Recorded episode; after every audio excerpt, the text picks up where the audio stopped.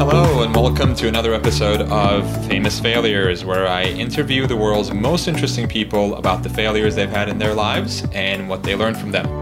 I'm your host, Ozan Varol. Before I introduce today's guest, I have a request from you. The podcast is fairly new, so I would really appreciate your help in spreading the word.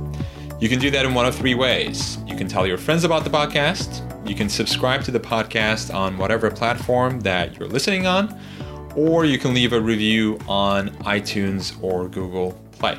In addition, if you'd like to keep in touch with me and say hello to me, you can subscribe to my weekly newsletter, The Weekly Contrarian. It has thousands of subscribers, and readers call it the one email I look forward to each week. So every Thursday, you'll get a list of tools, articles, books, and other gems that challenge conventional wisdom and change the way that you look at the world. You can sign up for that by going to my website, ozanvarol.com, or texting my first name, Ozan, O Z A N, to 345 345. And if you sign up now, you'll also get a free ebook called The Contrarian Handbook Eight Principles for Innovating Your Thinking. And again, you can get that right now on the go by texting OZAN to 345 345 or heading over to my website, ozanvarol.com.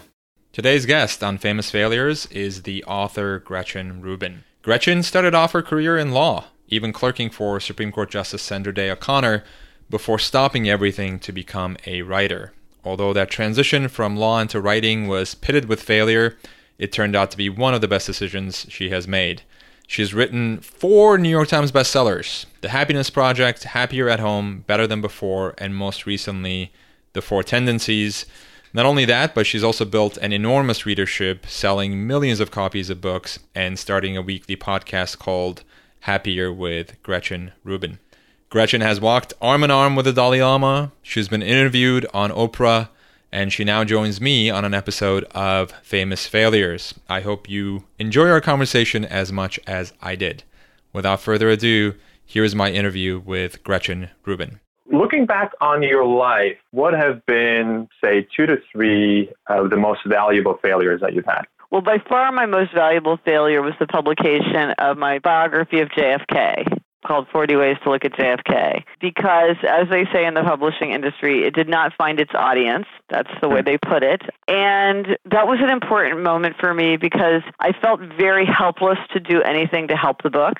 Was very frustrated by that. That here I had poured all this time and energy into writing what I thought was a really, really great book, and I couldn't do anything to help the book once it was written. And it wasn't like my publisher did a bad job or anything, but it was just that there wasn't that much they could do either. And I became very interested in this idea of can I connect directly with an audience? And fortunately for me, this was just at the time that blogging was really becoming easy enough that even somebody who was not technical, wasn't kind of a computer type, could figure out how to do it. And so that was got me thinking about that might be a way that I could try to connect with an audience myself, um, apart from any gatekeepers like booksellers or book reviewers or you know television bookers or radio bookers. I could try to reach people myself. So the 40 ways to look at JFK book, I think that was one of two 40 Ways books you wrote, right? Yeah. The other one was 40 Ways to Look at Winston Churchill. Yeah. And which one came first? The Churchill book, and that book did better. The Churchill book. Okay. Yeah. What other failures have you had that you found to be valuable? Well, I don't know that this is a failure, but it was it was not a huge success, and I think that's interesting. One thing that I've seen happen to a lot of people in a lot of different kind of creative industries, or you know whether they're writing a screenplay or they're writing a book or something, it's almost dangerous to have a big success right away. I think a lot of times when people have a big success, a lot of times with creative things, success is partly you doing a great job, partly that it's like a great package, partly it's just the time. Like, is the audience ready for this? Is there something that you're tapping into? Which, with a big project which you're working on for at least months, probably years in advance, like you can't really game that. Like, is there some huge news item that means that nobody's paying any attention to anything but you? So you, it's like it's partly under your control and partly it's out of your control. But when people have a huge success, what I've noticed is that they sometimes think like, well, this is just the kind of person that I am. I'm just like a hugely successful screenwriter. I'm a hugely successful TV writer. I'm a hugely successful advertising executive. I'm a hugely successful nonfiction writer.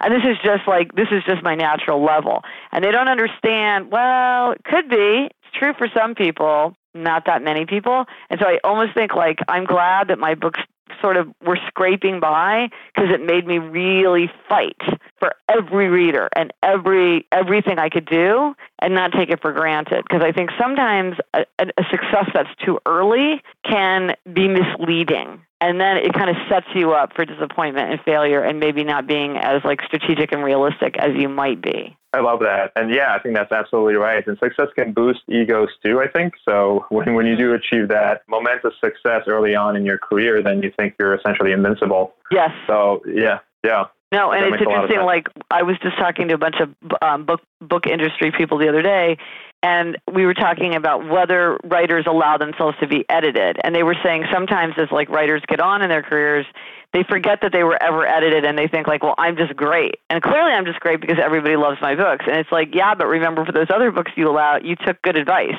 and so these were editors saying, you know, even the best writers need to stay open to editing. And I think you're right. If you have a success right away, you're like, oh, I'm right. Everybody else should trust my judgment because clearly I'm brilliant. Whereas in fact, you're probably not as, you, you know, most people could use other people's input. Of course, definitely. Otherwise, you tend to develop tunnel vision, which is not useful. Particularly interested in hearing a little bit more about your transition from yeah. law into into writing. So you clerked on the I think the Second Circuit, and then for Justice O'Connor yeah. on the Supreme Court. And so, how did you transition from that into writing, and what failures or roadblocks did you encounter along the way? Well, it all happened very gradually, and one thing that happened that happens to me frequently and has happened to me my whole life is I will get obs- like obsessively interested in something. Um, so this is something that happens to me. You know, it's fun. At that time, I was clerking, and I had this sort of moment of, of kind of epiphany where I was like, I was went out on my lunch hour and I thought, well, what am I interested in the in the world that everybody is interested in? And I thought, well, power, money, fame, sex. And this to me, it was like, ah, huge idea. It came to me like, you know, it, power, money, fame, sex. Like this came to me and seemed like this giant topic, very unified. So I started doing all this like relentless research into it. And this was before the internet, but I could run LexisNexis searches for free as a clerk. And so I would do that. And I would also check out books from the Supreme Court Library, which perk, Supreme Court justices can take out books. They can actually check out books from the Library of Congress. So I would do this, and nobody ever, I mean, nobody ever, Justice O'Connor, while she was checking out these books. But so I did that. And so I was doing this giant research project, but this is something that I do all the time anyway. But it just was taking up a lot of time. Like I was spending a lot of time after work, on the weekends, everything. And finally it started, uh, you know, like after several, a sort of several things um, came together, and I started thinking, well, you know what? This is what somebody would do if they were going to write a book. And some people write a book for their job. They don't do it as their hobby. Like maybe I could do that. Maybe I could write a book as my job. And I did go ahead and take another job at the Federal Communications Commission for like 18 months, but I was already starting to think about, okay, I need to st- set myself up to make a transition. And I remember thinking, you know, at a certain point, I would rather fail as a writer than succeed as a lawyer. And this is the time for me to take that risk. My husband and I were moving from DC to New York, and I was like, if I take a job in New York as a lawyer, or if we decide to stay in Washington so I can take some job as a lawyer, he wanted to transition out of law too. So we were both like, let's move to New York, and we're just going to leave our law behind us and not stop paying our bar fees and just do something different. And so that's what I did. But I remember thinking, like, I might not have the guts to do this if I wait. I've got an idea. I want to do it. This is the time like what more am I waiting for? Like to signal to me that this is the time to take the risk. Right. Yeah, I, I love that uh, that line about uh, you'd rather fail as a writer than, than succeed as a lawyer. I think that's that's that's so true, and it's it's great that you were able to sort of recognize this passion early on and and take that risk and you know make a huge success out of it. So so that's awesome. How do you fail when it comes to writing, the writing process? Well, one of the things that I, you know, everybody's so different, and one of the things that I write about all the time is there's no one right way. So if you mm-hmm. read a book that's like the best way to do it is this, it's like mm, maybe not because I know many people who do things very successfully in all different ways. But what works for me, I kind of have to think by writing. It's only by writing that I know what I think, and so what I do is I take extensive notes and just like page like thousands of pages of notes and then I start writing it out and like putting it into my own words. And what I do is in terms of failure is let it be bad. Like I just sort of try to choke it out what like my point is and then I edit it from there because what I'm trying to do is to is like to understand clearly what I think and just get something on the page. And I feel tremendous relief once I have like a beginning, a middle, and an end. And so everything is there, and then I can go through and polish. I love to edit, but it's hard to do original thinking. And so I have to allow myself to write very badly and really push myself to just like, just write, just take a stab at it. Like there's some complicated idea that I feel like I can't even really articulate. Okay, just try to try to just somehow say something no matter how bad it is just to get it on paper and then from there I can begin to tinker with it. And that works much better for me than like trying to really get it right as I go because if I'm really trying to get it right as I go, I tend to just like kind of seize up. Yeah, and and that's that's something that's really hard that I've found at least for like people with perfectionist tendencies and type A personalities tend to want to get it right from the get go. I see this with my students as well. They want their first draft to be as polished and perfect as possible. But what you're saying, I think, absolutely resonates with me in terms of, and I think Ernest Hemingway has this quote too about, you know, the first draft of anything is shit. In, in that's not necessarily, but I would say that's not necessarily true for everyone because I know people who write as perfectly as they can, and when they're done, they're done, and they do very little editing. So I'm, I wouldn't say this is the best way. I would just right. say it's one way because some people really do they begin at the beginning and they make it as perfect as they can as they go, and then that's it. Then they're just like then they're done. Uh, I can't work that way. It sounds like you can't work that way, and maybe most people can't work that way. But it is a way that some people do work. I have friends who work that way. Yeah, absolutely. I think for people who tend to get stuck with the first drafts, that the process you described might be a better alternative. Is to just instead of trying to get it right, to uh, to just get it on paper. But so the one thing I would say, this is like the one piece of writing advice that I feel qualified to give. It works like a charm, which is that if you are struggling to write something, like let's say you're tr- struggling to write a law paper, probably the problem is you don't have anything to say. And once people have something to say, it's much easier to write. And so if you feel like you're paralyzed or you're stuck or you can't, you're like, I can't, like, oh my gosh, I have five more pages to go and how am I going to write it? It's like, well, what are you trying to say?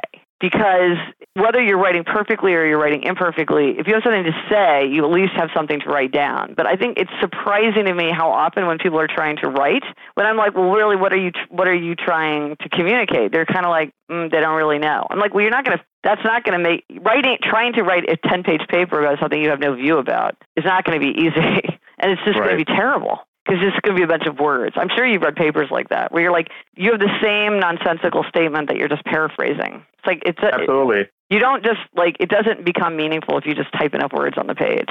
But if somebody's got something to say, even if it's not that well written, a lot of times it can shine through. But so I would say always very clearly have in your mind what are you trying to communicate and then the writing becomes easier. That's a really important point, and I do, I do, I do see this a lot in in, in the, the, the papers that I grade for my students, and I always ask my students to sort of to, to step back and and think along the ways that you described, like what is this paragraph for? Yes, what is exactly. the purpose of this paragraph? Yeah. exactly. Because a lot of the times they just sort of put themselves on autopilot and they're writing and writing, and it's like you know one meaningless paragraph after uh, another. Yes, and and you think like, how could a person do that? And you're like, not clear, but people do it constantly. Wait, what is this paragraph for? I completely agree. It's just like, what is this paragraph for? It's like when I was helping my daughter, she's in, she's going to college next year, but she would write things, and I'm like, I have, I, I'm like, I literally have no idea what you're trying to communicate here. What does this mean? And she's like, I don't know. I don't remember what I was thinking. I'm like, well, then it's got to come out because if I don't know and you don't know, then it shouldn't be there. Yeah. She kind of had to learn that discipline. This is sort of a, a, more of a selfish question, but I'd love to hear your thoughts on this too. So, when you left the practice of law and you went into the publishing world, in terms of like finding an agent and, and doing all of that, did you hit any roadblocks, any mm. any struggles in, in that area? I applied to several agents before I, I got my agent, and she was very young and just start like baby agent was the term she uses now. so she was just starting out, and I was just starting out, and so at the time I was like, I don't know, like I would have liked to have had like a big famous agent with like a really well known name, and that would have been, I think that would have, I would have been thrilled. Um, and I definitely applied to some of those people and got turned down by some of those people. One of the things my mother always says to me, she reminds me of that old that old story. I think it's like a Zen story or whatever, some kind of folk tale where somebody, you know, the whole story about the guy where how do you know if this is good for you? How do you know if it's good news or bad news? Do you know the story? No, I don't know the story. Okay, so the story is once there was a farmer who had a son and a horse, and so one day the horse comes back and there's he's got a new horse with him, and all the neighbors say, "Oh, how lucky you have this new horse!" And he goes, "How do you know if it's good?" And so then his son gets on the horse and he gets thrown off the horse and he breaks his leg. And the neighbors say, "Ah, oh, what bad luck." And the farmer says, How do you know? So then the soldiers sweep through the town and they're conscripting all the young men. But they can't take the guy's son because he's in bed with a broken leg. And the neighbors say, Ah, what good luck. And the neighbor says, How do you know? And so the point of it is like, you just don't know what's good luck and bad luck. So at the time, I might have been like, right. Ooh, I don't know if this, like, maybe I would have been better off if I had some like fancy, famous agent. In fact, my agent is absolutely brilliant and perfectly suited to me, 100% understands what I'm trying to do, has really pushed me all along the way to try new tools, some of which have failed. I've tried things that have failed. She's, you know, like very data driven, which I am not. So that's hugely important that I have somebody who's sort of like looking at the numbers for me.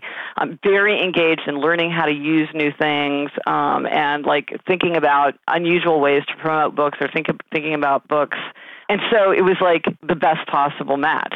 Can't imagine having a better match of an agent. But at the time, I wasn't so sure because I'm like, well, she hasn't right. been around that long, and you know, she doesn't have that deep list. And um, then she went out and started her own agency. I'm like, well, I hope that works out since I'm I'm, I'm I'm one of her clients. It all worked out great. But at the time, I wasn't so sure. Are there any particular resources that you found helpful that you would recommend to people who are? Well, I, um, I, did a, I did a blog post called um, like a question that I'm often asked: How do I become a published author? So you could just link to that, mm-hmm. and in that I I post to someone named Jane Friedman who has extensive online resources, like the best about understanding the terms, understanding like how do things usually work, what do you do if you're just starting out, what do you need to have, like it's excellent. So if you just go to that, and, and then I and, it, and in my post I talk about sort of like what are the big lessons that I've learned along the way, and then yeah, and then I point to her deep resources. Yeah, so there's tons of there's tons of material out there, but you have to avail yourself of it. Okay. If you care, some people want to write and they don't care, in which case you don't have to worry about it. Right.